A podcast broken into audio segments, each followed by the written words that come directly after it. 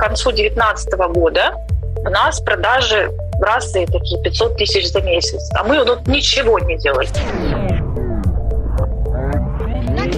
Самая большая выручка на Озон у нас была где-то миллион в месяц. Ну, на Валберисе у нас сейчас там 16-18 миллионов примерно.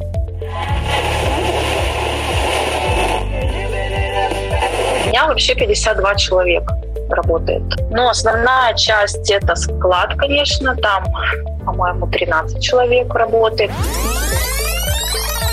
У меня в магазине стоял манеж, заходили покупатели, я говорила, тихо-тихо, Лиза спит, тихо. Вот. Или когда на капризе чего зубы лезли, там я одного покупателя обслуживаю, а другие ее там качают рука. У меня муж тоже с самого начала был не в восторге, от всего происходящего, что у него не жена, а бизнесмен. Третий сезон подкаста «Логово продавцов». Еще больше полезного контента, еще качественнее звук, еще больше интересных собеседников.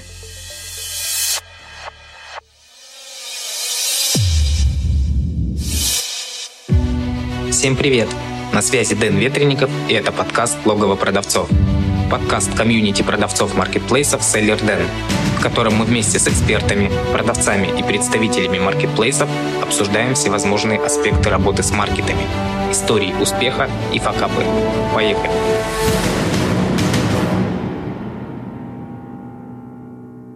Сегодня в гостях у меня Екатерина. Катя, привет. Привет, Денис. Расскажи, чем ты занимаешься, расскажи о себе. А, я серийный товарный предприниматель уже 17 лет, ой-ой-ой. А, занимаюсь товарным бизнесом. У меня свой бренд азиатской косметики, зарегистрированный аж в 2004 году. Все время это был такой классический товарный бренд с офлайн-магазинами, с интернет-магазином, с оптовыми продажами. На маркетплейсы мы вышли ну, лет пять еще назад, но не обратила я на них тогда внимания, было недальновидно. И обратила я, кстати, на них внимание как раз перед пандемией, потому что по непонятной для нас причине, потому что мы делали ничего не делали, можно сказать, для того, чтобы товар продавался на маркетплейсах, просто выставили его на белом фоне, без семантики, там, без продвижения, без всего, да, и он неожиданно для нас стал там покупаться людьми. То есть и я тогда обратила внимание на маркетплейсы, начала в них разбираться, курсов никаких не было. Вот. И, собственно говоря, это спасло нашу компанию от разорения пандемии, потому как офлайн весь был закрыт, а онлайн начал погибать, потому что люди перешли на маркетплейс из-за удобства. А, ну и если бы мы не вышли на маркетплейс, то, соответственно, может быть, сейчас бы с тобой не разговаривали. Ну ладно, наверное, не все так было печально. А расскажи о самом начале, что за азиатский бренд косметики, как он появился, почему пришла такая идея, вот с чего все начиналось? Ну, это вообще такая история, по которой можно на канале «Россия» какой-нибудь сериальчик снять, такой неплохой, он был, был прям рейтинговый был.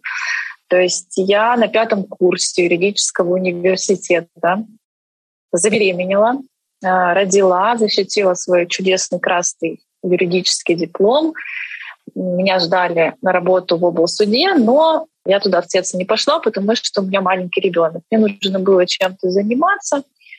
И я начала заниматься косметикой Эван Рифлейм.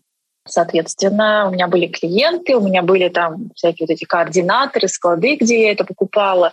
Я один раз приехала на склад, и там была китайская косметика с такими непонятными компонентами, как жиншень, змеиный жир, крем с коровой такой нарисованный, то есть ну, нечто необычное. И у меня были детские, которые я получила 500 рублей. И мне стало интересно, что это за косметика такая. И я ее купила. Вот, поехала домой в маршрутке, и рядом со мной так получилось, села соседка и говорит, что у тебя прозрачный, ну, пакет был прозрачный, говорит, что это у тебя такое, там не пойму. А там, знаете, шампунь, в котором женьшень плавает, там, коровы, крокодилы, змеи такие.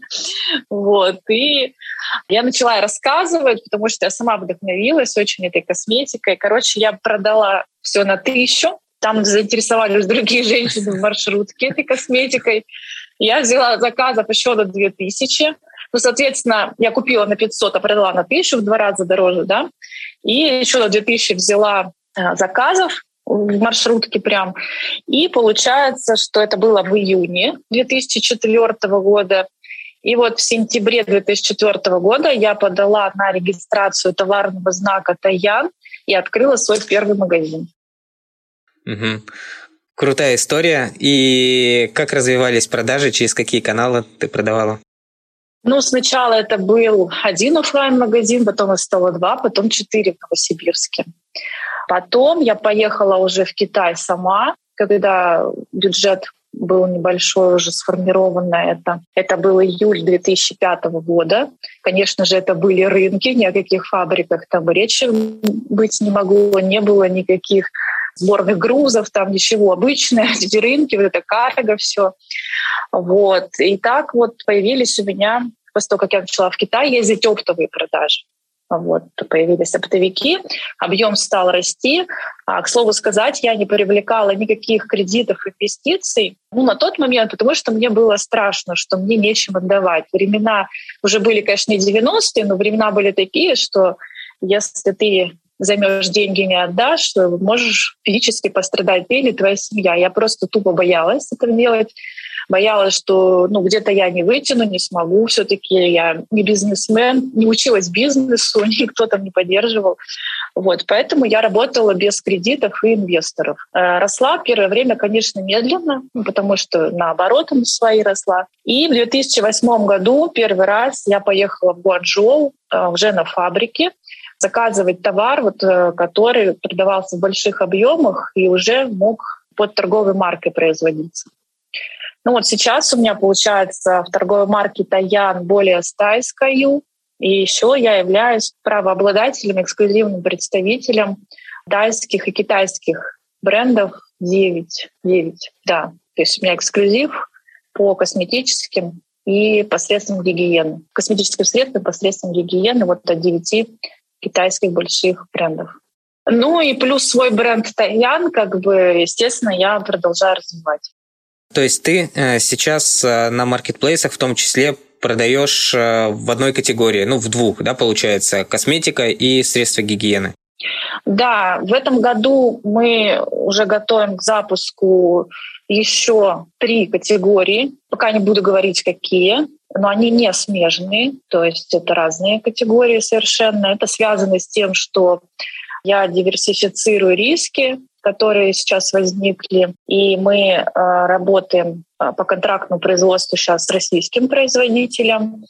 И в другой нише, там, где нет э, сроков годности, ну и это несложная ниша, то есть нет там честного знака, там какой-то страшной сертификации там, и так далее.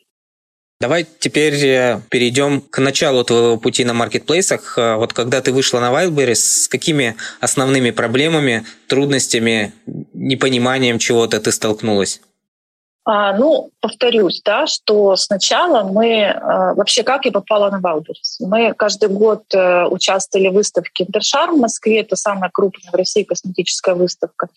И вот пять лет назад к нам подошел представитель Валберец. Они хотели на продукцию нашего бренда приобретать оптом, ну, то есть чтобы продавец был у Валберец. Мы сказали, ну да, окей, хорошо, что нам жалко, что ли, пусть берут такие же оптовики, как и все. К слову сказать, у нас берет Литуаль, Симоленд, как бы, поэтому нам ну, с крупными компаниями, оптовиками ну, нет никакого, никакой сложности работать. Вот. И они подошли, мы говорим, ну хорошо, и выслали условия, и что-то пока там согласовывали так долго договор, у них появилась как раз схема ну, вот, работы с селлерами. То есть раньше же они были обычные интернет-магазины, просто искали себе товар. И они предложили нам поработать по вот такой схеме. У них раньше только ФБО было. Мы поставили товар, которого у нас много, который не жалко, если что, потерять. И этот канал рассматривали вот исключительно для продвижения бренда. Ну, как бы вот он там рекламируется. Мы очень часто поначалу попадали в рассылки Wildberries, которые по e-mail там а, попадали очень часто в таргетную рекламу, которую Wildberries сам давал. Дизайны наши очень нравились, но они были необычные и такие привлекательные, экзотические. Вот. И так вот оно там стояло. И вот э, к концу 2019 года у нас продажи раз и такие 500 тысяч за месяц. А мы ну, ничего не делали. Ничего. Мало того, мы поставляли только на новосибирский склад. То есть мы там знать не знали о покрытии складов там каких-то, ну, что там Москва должна быть обязательно, да, что нас не видят в других городах. То есть не разбирались вот от слова совсем. Потом я встретилась со своим конкурентом, ну, с которым мы в хороших отношениях, мы на одной фабрике заказываем разные бренды. Он под своим брендом, я под своим. И разговорились, оказывается, он все свои каналы позакрыл и работает только на Валберис и на Озон, и все. Я так призадумалась, думаю, я что-то, наверное, упускаю, надо начать разбираться. Вот. Начала разбираться, и, конечно, было в первую очередь совсем непонятно, как продвигать. То есть э, вот это вот все, что сейчас чудесная семантика, там а, инфографика, да, этих курсов миллиард. То есть этого ничего не было. Можно было только на белом фоне одну фотографию вставлять. По характеристикам тоже не было такого раздолья, как сейчас. И то есть как продвигать товар, как он выходит в топ, было вообще непонятно. То есть у нас товар по непонятной причине раз выходил в топ, не было сервисов аналитики никаких, то есть какие товары поставлять, вообще этого ничего не было. А, один из первых вот появился, кажется, МПСтат. Я помню, ну там такое было совсем очень маленькая аналитика, но было хотя бы понятно, кто сколько продает. Хотя бы это было понятно. Какие товары продаются, не говоря ни о какой там семантике вообще, и аналитике запросов там и так далее. Ну вот основные такие сложности, конечно. Хорошо. После того, как ты вышла на Wildberries, а, ты а, рассматривала другие маркетплейсы? вообще, в принципе, ты сейчас продаешься только на Wildberries или на других маркетплейсах тоже? Смотри, мы продаемся еще на Озоне, но не все товары. Почему? Потому что на Озоне логистика выше гораздо, чем на Валберисе. Мы работаем в такой ценовой категории, а, где каждые 5 рублей логистики ну, это серьезные проценты в рентабельности бизнеса. Поэтому на Озоне мы выставляемся только с товарами выше 500 рублей.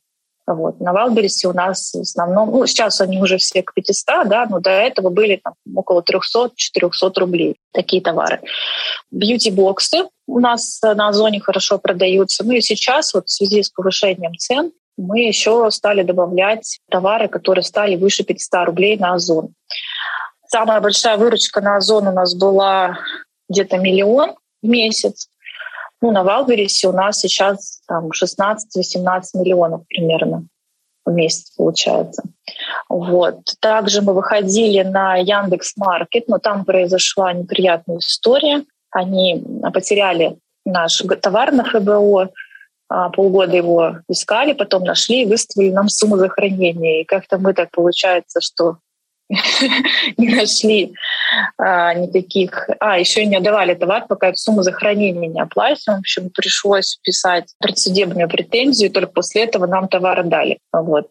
Ну, короче, не сложилось с Яндекс.Маркетом. А далее мы на Каспи, казахский маркетплейс, вышли. Вот там тоже только с э, чеком выше 600 рублей есть смысл выходить за тоже за стоимость логистики. Только там раскачались продажи, и сейчас его закрыли. Вот, к сожалению, для России. И на Казань Экспресс тоже мы недавно вышли. Ну, это по нашей ценовой категории, это вообще идеал. Мы только выставили свои маски, они сразу вылетели в топ, вот, их сразу расхватали. Но мы, к сожалению, не можем сейчас сделать новую поставку, потому что склады у Казань Экспресса забиты. Мы очень ждем, когда слоты свободные появятся для того, чтобы совершить поставку.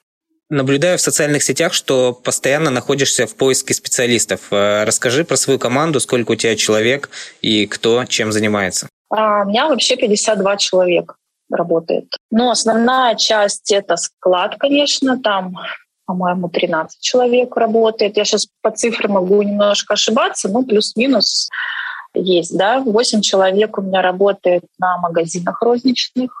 Они все еще остались. Не могу их закрыть, несмотря ни на что. В Новосибирске, да, магазины? Э, два в Новосибирске, один в Москве. Москву я закрываю, сейчас переделываю под фулфилмый, под собственный, ну, для собственных товаров, не для услуг. Вот. Так, два дизайнера, копирайтер, STMM у меня тоже большой отдел, потому что у меня инстамагазин до сих пор продает. То есть у меня три менеджера продаж в Инстаграме и, соответственно, SMM и менеджер по блогерам. Так, ну и управляющий состав, то есть два бухгалтера, офис-менеджер, два менеджера интернет-магазина, два оптовых менеджера и управление, конечно же. Отдельно у меня управляющий розничным, розничными продажами офлайн онлайн управляющий отделом маркетплейсов, про него отдельно сейчас расскажу, и управляющий директор ну, всей компании. Ну, вот так вот вкратце. Конечно, у меня в Китае еще три сотрудника работает русских, свой склад там есть, потому что мы а, много до упаковки, переупаковки делаем все в Китае. То есть к нам товар приходит даже для маркетплейсов готовый, а, уже подготовленный в Китае. Там и штрих-кода, и все проклеивается. Вот. Бьюти-боксы там собираются, все, все делается в Китае. И Таиланде один тоже агент. Вот. Там склада нет, ну, там все делается на фабриках. Ну вот такая команда по поводу маркетплейсов. У меня получается руководитель отдела маркетплейсов, на каждый маркетплейс свой менеджер. Отдельно ищу сейчас менеджера по семантике вот, и финансового аналитика. Что еще сказать?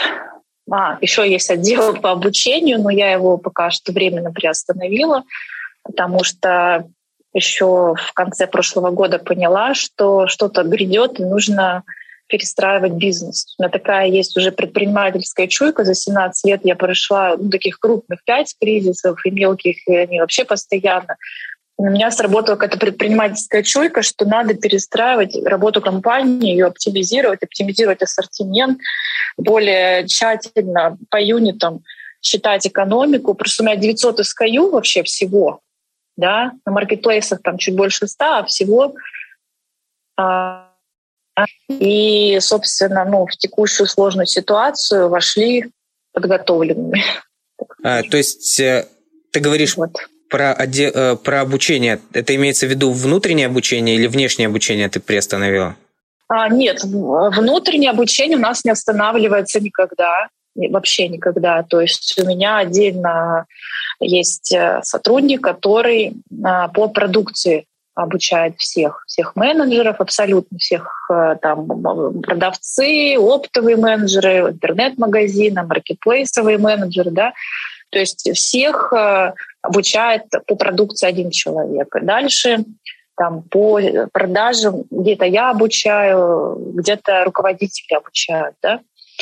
Вот. Я имею в виду, что у меня вообще был первый, можно сказать, в стране курс Manager с государственной лицензией. Вот. Я когда в 2020 году, когда мы начали разбираться с маркетплейсами, поняла, что маркетплейс-менеджеров не хватает, нет их. И, собственно, вот это вот название Manager этой профессии, ну, я придумала на самом деле.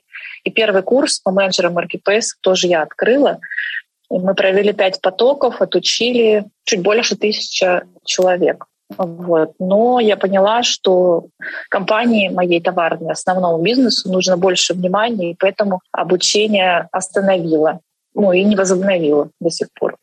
Вот. Многие просят, конечно, по сарафанному радио идут, но пока что я э, считаю, что нужно вложить основные силы, основной ресурс э, в тот бизнес, который приносит больше денег. А, хорошо, вернемся к твоей предпринимательской чуйке.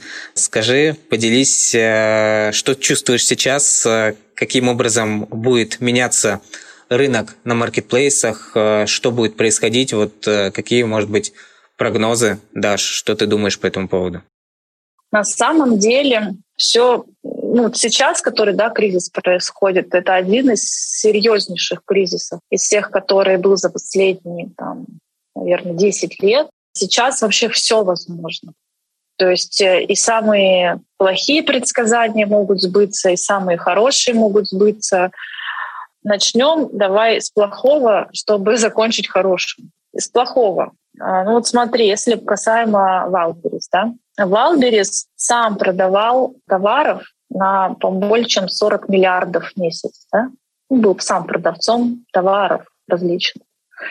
Том числе, даже не в том числе, а большую часть этих товаров составляли как раз санкционные бренды. То есть сейчас Wildberries остается без продаж собственной выручки. То есть напоминаю, да, что Wildberries изначально был собственным интернет-магазином, который продавал свои товары, просто оптом покупал и на своем сайте продавал. Селлеров он стал привлекать для того, чтобы удешевить свои логистические схемы для того, чтобы больше э, влияния в России, да, больше ПВЗ открыть, больше сортировочных центров открыть, ну, быть ближе к клиентам. Для этого нужны селлеры, собственно говоря. Именно поэтому стоимость логистики, особенно до последнего повышения, у них была ну, супер низкая, и я, может, даже там минусовая, да, где-то.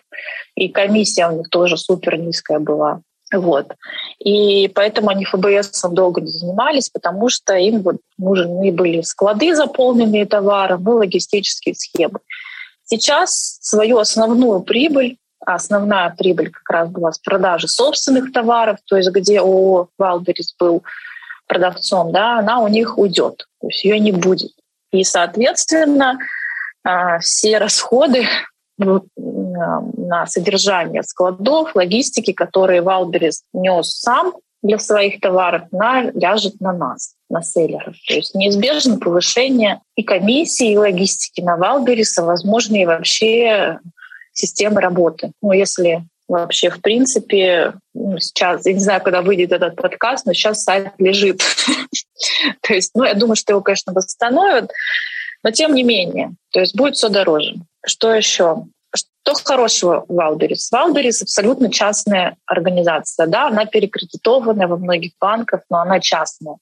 То есть там есть вот Бакальчук, ее муж, руководящий состав, да, и они сами решают, как им быть. У Озона в этом смысле ситуация чуть хуже.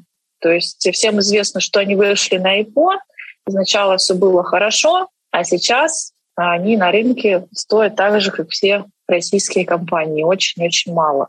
Вот. Поэтому какой из маркетплейсов я бы не сказала, останется жить, а вот будет развиваться дальше, да, сильнее Озон или Валберис, не совсем понятно. Что касаемо маленьких маркетплейсов типа Казань Экспресс, э, там, ну и других да, маркетплейсов, так скажем, там все, конечно, зависит от э, позиции руководства, от их закредитованности. Тут, наверное, больше, может, Денис, ты сказать, потому что ты там с руководством общаешься и, наверное, знаешь какие-то, может быть, кулуарные вещи, да. Просто Wildberries Озон, они такие на поверхности, а вот остальные маркетплейсы, особенно не очень большие, не совсем понятно, что будет. Это из плохого. А теперь хорошее. Хорошее это, конечно же, ну вот смотрите, раньше я конкурировала на одной полке там с Лореалем, с Гарниер, там, да, ну, с известными брендами. Сейчас я буду конкурировать с такими же, как я, брендами. И так как у меня там уже 17 лет опыта, да, я смогу, скорее всего, там ну, не то, что их победить, но остаться в топе, назовем так. Для новых поставщиков, то есть как раз для тех, у кого отличное мышление предпринимательское, у кого кайфовые предпринимательские идеи, которые, э, люди, которые смогут донести ценность товара, э, своего товара, да, ценность своего товара, смогут увеличить ценность своего товара максимально. То есть не просто купил, перепродал, а что-то сделал с такой с товаром или какой-то такой сервис да, придумал, которого доселе не было ни у кого, они смогут, конечно же, побеждать, да, тоже выходить в топ. Для тех, кто разобрался в семантике, для тех, э, кто придумал сделать такой визуал, который действительно привлечет внимание, для тех, кто придумает интересные маркетинговые стратегии, рекламные кампании, креативы рекламные какие-то интересные, да, придумает, а, кто будет знать, как продвигаться на маркетплейсе, он, собственно, и так уже бы мог быть в топе, да, но сейчас еще плюс открылось супер много ниш, очень много ниш.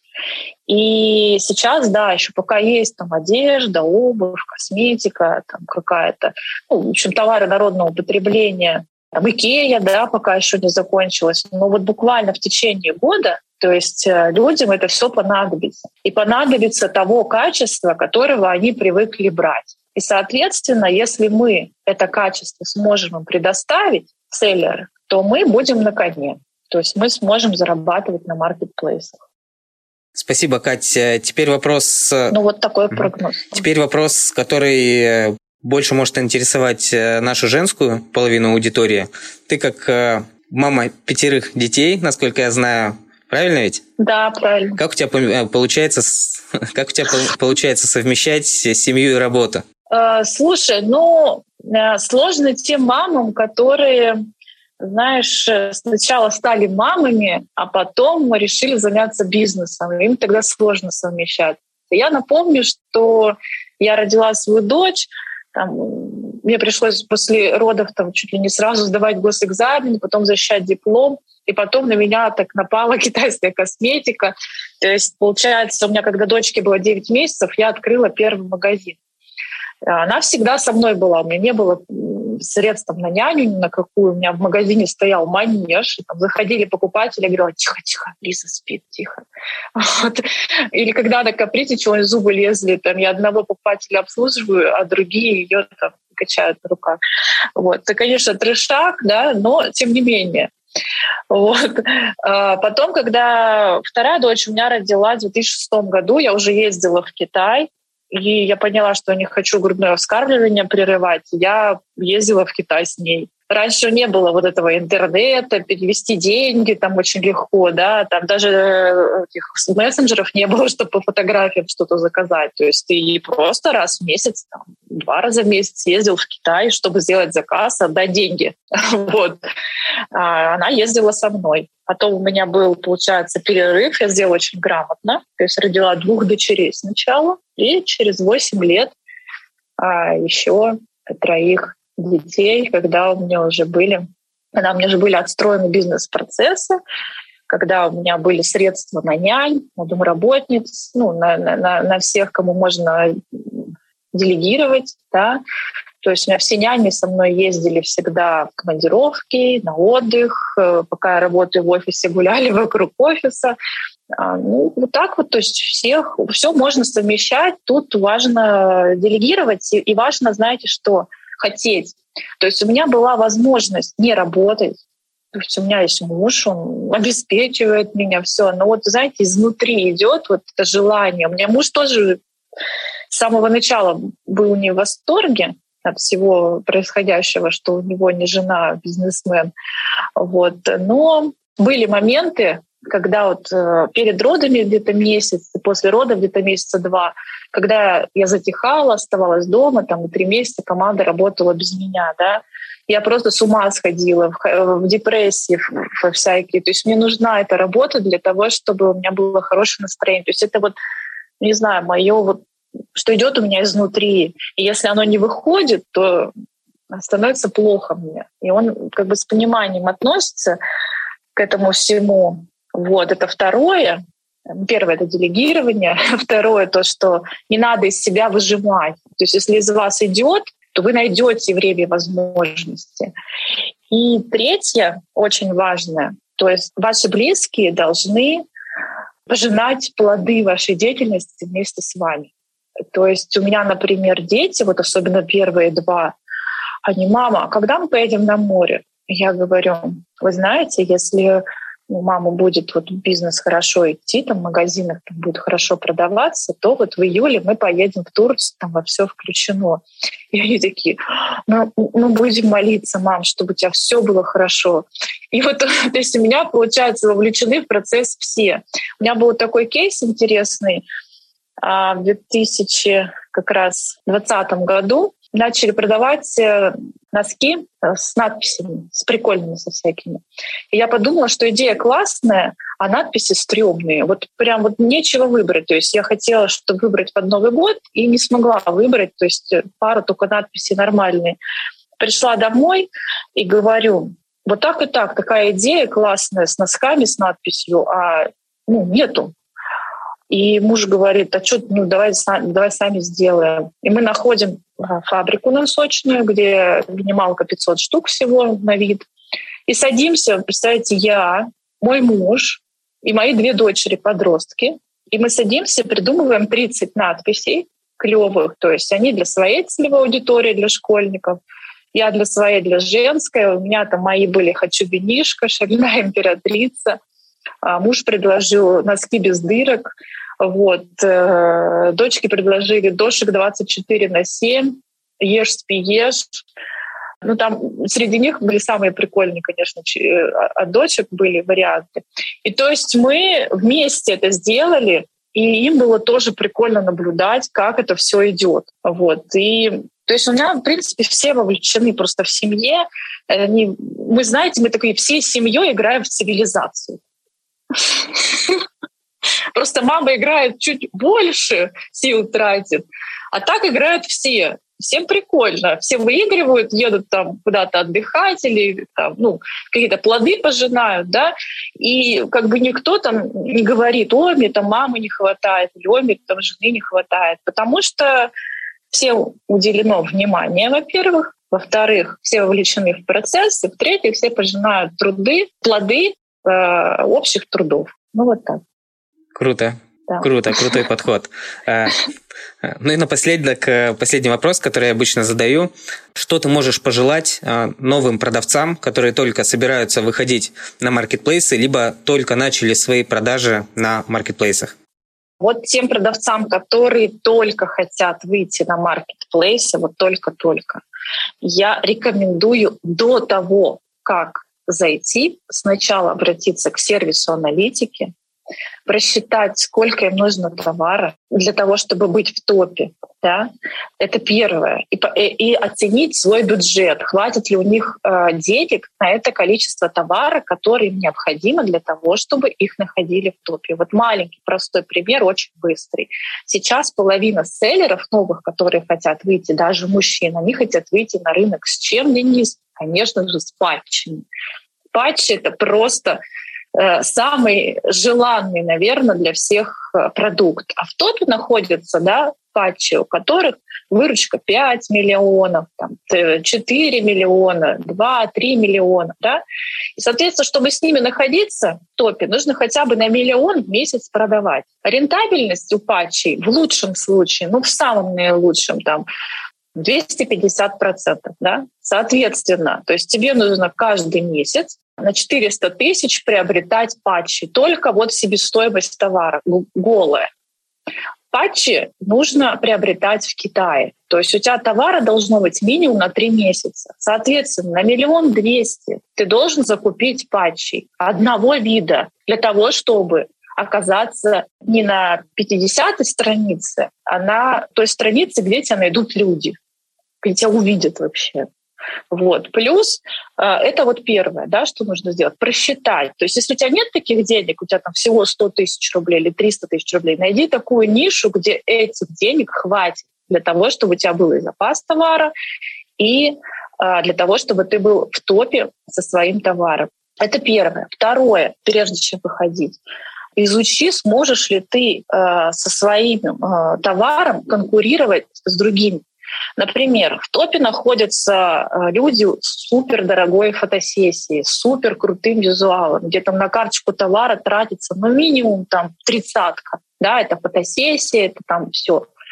Вот это изучи этот момент. Да? И вообще изучи, как работают маркетплейсы не, не только по инструкциям самих маркетплейсов, да? изучи законы, как люди попадают в топ, как они там удерживаются, чего это стоит. И оцени вот эти все ресурсы, есть они у тебя или нет. Если у тебя нет столько ресурсов, найди нишу попроще. Ну, просто найди попроще нишу. На маркетплейсе куча ниш, очень много ниш. Просто нужно чуть подольше ее поискать. Ну, без сервиса аналитики вообще не рекомендую даже соваться. Даже не рекомендую вообще соваться.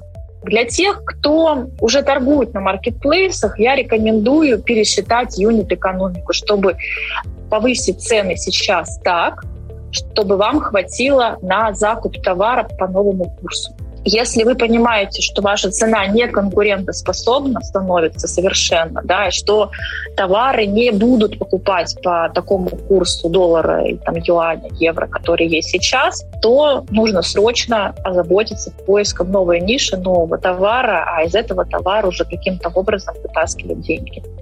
И, естественно, сейчас еще больше нужно уделять внимание бесплатным методам продвижения, таким как семантика, да, попадание в большее количество категорий, зашивание большего количества ключевых слов. Здесь вы тоже без сервиса аналитики вам будет тяжело тоже он нужен обязательно. Поработать со своим визуалом, все вот эти вот фотографии. Ну, это вот, э, это вот на первое время, а, когда мы сейчас оказались в достаточно непонятной и сложной ситуации. Такие вот советы от меня. Хорошо, а, Кать, спасибо за то, что нашла время поделиться своим опытом, рассказать о своем пути на маркетплейсах э, и, в принципе, в торговле. Э, желаю тебе оставаться все время на плаву и дальше, чтобы твоя предпринимательская чуйка тебя и дальше не подводила. Э, спасибо и пока. Спасибо, Денис, большое, что пригласил. Для меня это новый опыт подкаста. А тебе спасибо большое. А, ты один из первых, на кого я подписалась э, на канал, э, чей я подписалась, потому что ты один из первых стал а, собирать комьюнити селлеров э, и нетворкинг устраивать. Очень много полезных сервисов есть. Пожалуйста, не останавливай свою деятельность, продолжай. Она нам, селлерам, очень-очень нужна. Спасибо. Спасибо, всем пока, всегда с любовью, ваша Катя Боростина. Чтобы не пропустить следующий выпуск, подписывайся на подкаст, ставь лайк и заходи на сайт логово продавцов sellerden.ru sellerden.ru